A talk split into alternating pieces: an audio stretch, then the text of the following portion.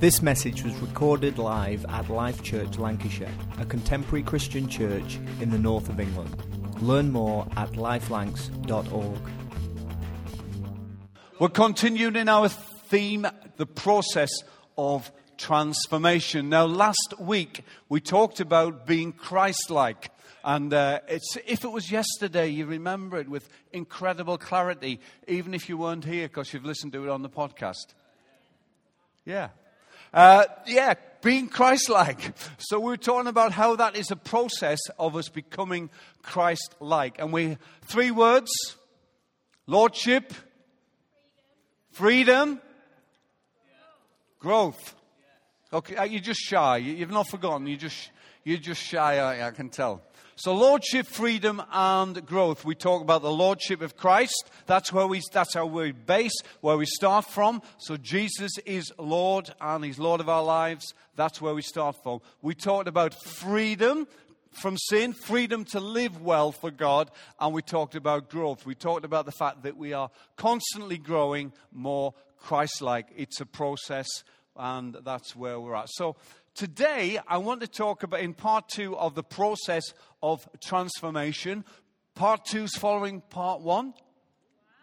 I know. The process of transformation. Come on, I need you to warm up a bit. I preach better when you, you know, I've got a bit more response. It's just, maybe I'm insecure, but that's just the way it is. So, the process of transformation, and we're looking at a theological word called sanctification sanctification. Now, when you hear a word like that, I think, Flip, you know, that's, is, is that something for a, a college or a, a, university? Well, we're going to shine some light on this concept, which I hope is going to help us all. It certainly helped me, and uh, as I've studied this week. But sanctification is a, a general term we can use the term sanctification to transform. It is the state of proper functioning. To sanctify someone or something is to set that person or thing apart for the use intended by its designer. So, set apart for the use intended by its designer, or in our terms, set apart for use by our creator. So, we believe God created us and we are set apart for that. That's what sanctification means. An example of that is a pen. So here's a pen. You will have many of them uh, at home, except when you're looking for one to write a note when someone's on the phone. You'll have loads of these. And uh, this pen, when it is used to write, which is saying, preach harder, get more response. So wh- when you're using this, this is sanctified. If I'm using it to pick my nose, you don't need that image particularly, or poke someone's eye out, that's not sanctified. But when it's used to write, it's sanctified. Likewise, with my glasses, also sometimes I deny the, the need for these, but the reality it is, I need these glasses to read. And when they are used to read, then they are sanctified. If I'm using them for some other purpose, use your imagination. If I'm using them for something else, they're not sanctified. Sanctified, set apart for the use they were intended. So, Specsavers, Tesco, whatever, Boots, whatever we go to, you go there, you have your eyes tested, you pay your money, you get your glasses, and then it's up to you to use them for the purpose for which they were intended.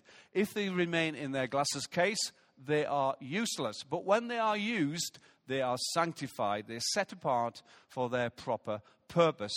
So I want us to think in terms of the fact that each and every Christian Everyone who calls on the name of the Lord, everyone that's put their trust in God, is, sanct- is sanctified. It's not measured by how holy you think you are, or how good you've done this week, or how close to God you've been this week, or how Christ like you've been this week. No, you are sanctified, set apart to God. So, Christians, every Christian is sanctified. So, I want to read a, a verse using my sanctified glasses.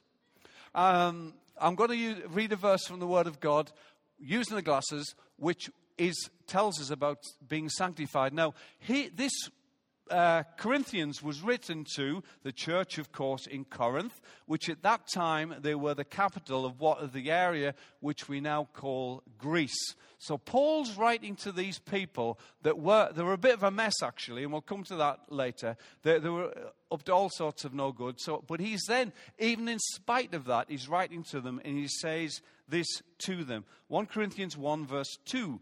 To the church of God in Corinth here it is to those sanctified in Christ Jesus and called to be his holy people, together with all those everywhere, that's us, who call on the name of the Lord Jesus Christ, their Lord and ours. So notice how he addresses them. Specifically, he's addressing them to the church at Corinth. And then he broadens it to include Christians everywhere, including people in Life Church Lancashire this morning. He's addressing us as well. But he, he addresses them specifically and also to us. And he, look at how he describes them. He describes them as sanctified, sanctified in Christ Jesus and called to be holy. Sanctified, set apart, and made holy by the death of Jesus on the cross 2,000 years ago, called to be his holy people. Now that we are sanctified and holy, we're called to live lives that honor God. Now, I want to encourage you with this, right? I want to encourage you, inspire you, inspire you to live a great life uh, and continue to live a great life. But I don't want anyone to feel, well, you know, this is not me, right? This scripture can't apply to me because I'm not that holy right now. I don't feel that sanctified. Well, however you feel, or whatever position you currently have been in, as far as God's concerned, if you love the Lord and you give your life to God and you're a follower of Jesus, you are sanctified. You are made holy. The Greek word translated sanctified means holiness. The Latin word uh, sanctus is holy. And I've forgotten. Uh, the bit that comes at the end, fikre or something like that, means to make. So sanctified means to make holy. So we have been sanctified by the death of Jesus on the cross and us putting our trust in Jesus. That is how we have been sanctified. So I want you to uh, understand that every Christian is sanctified, is a sanctified Christian. He's not speaking about people who've got it all sorted out, who, who are mature Christians, who are living great lives. He's actually writing to people who are not that great at that time, but he still calls them sanctified.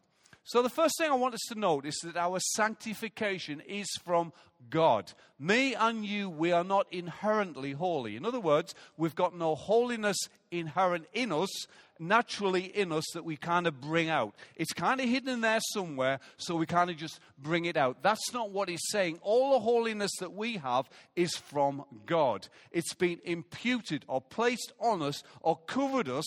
God takes away our rubbish, our unholiness, our mess, our rebellion, our selfishness. He takes all of that and replaces it with his holiness. Check that out.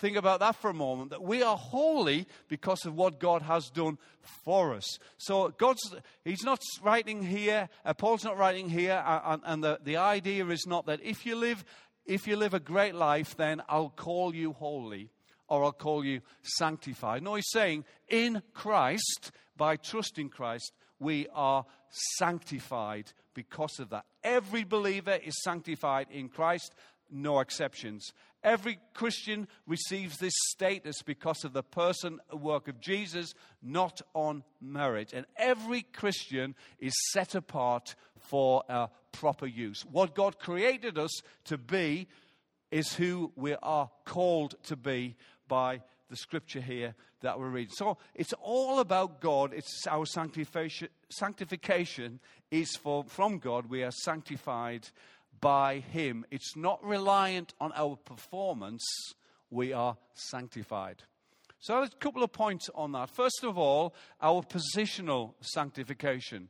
So, let's just think, think about the word. If sanctification word is kind of freaking you out a bit, let's think about positional. Let's think about our position.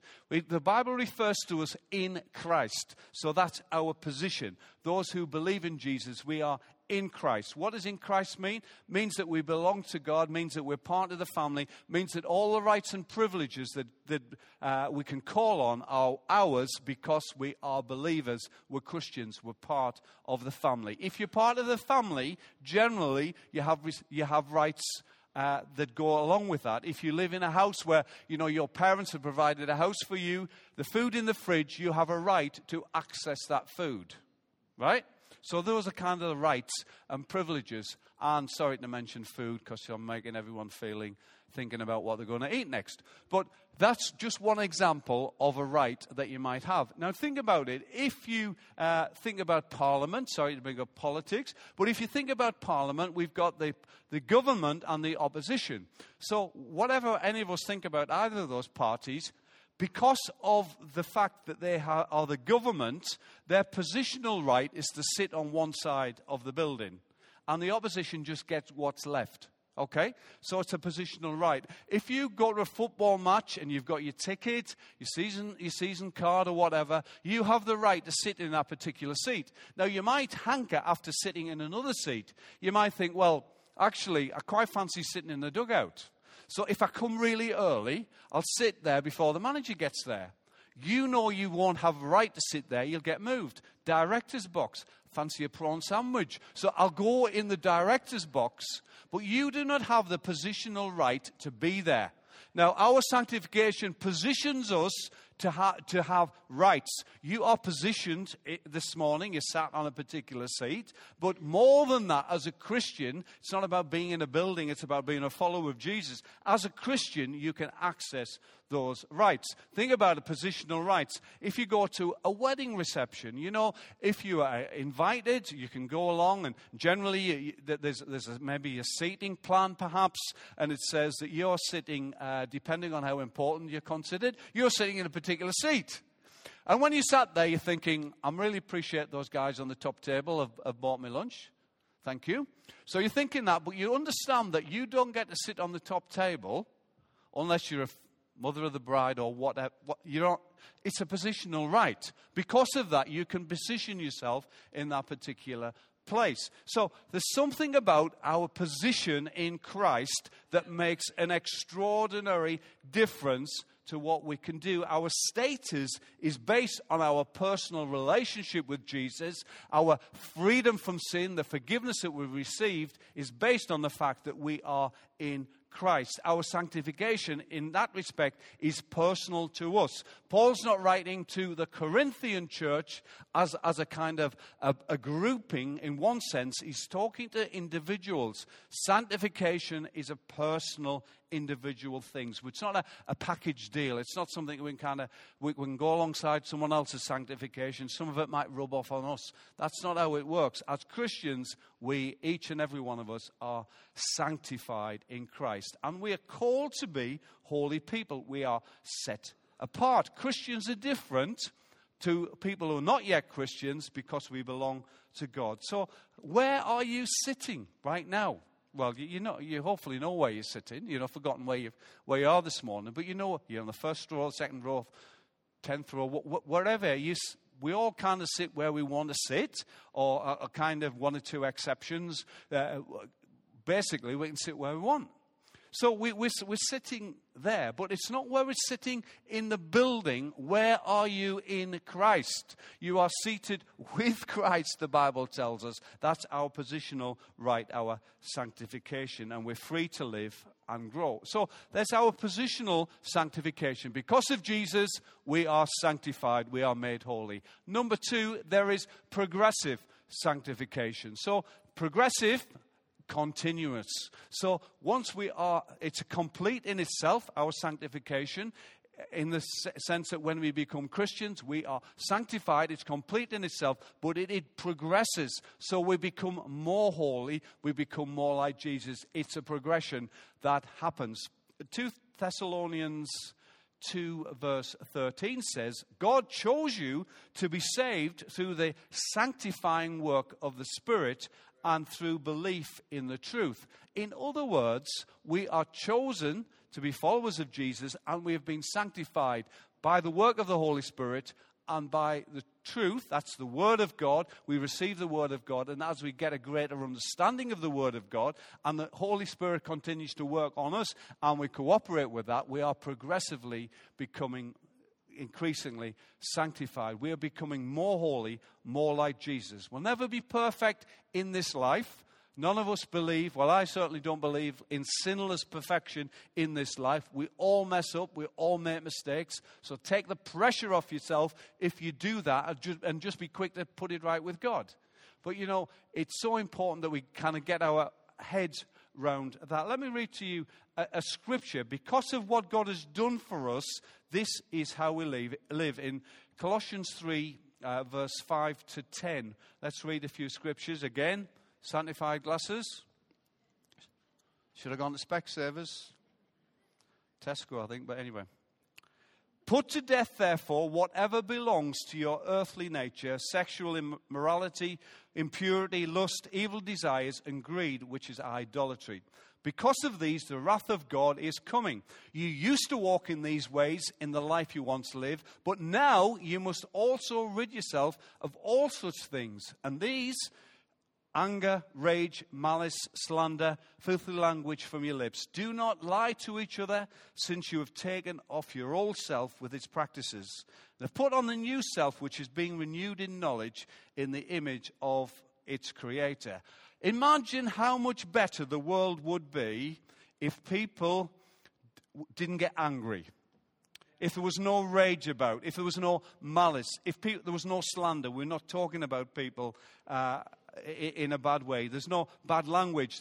We're not lying to each other. This is stuff that we have put off. We have chosen to leave that behind. So take it not as a condemnation, take it not as a, a, judgment, take it as an inspiration to say, I want to live like that because our sanctification affects our behavior. It absolutely has to. Because of what God's done for us, we've got a, a hatred for things that, that, that, that offend God. When we, we know that when we sin, it's offensive to God. God does not appreciate that. God hates that.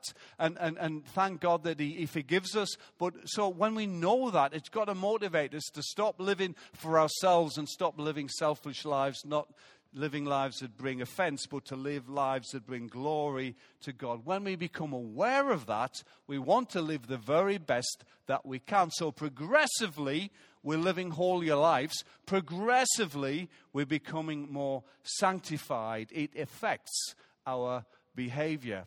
What we believe should affect how we act, how we live.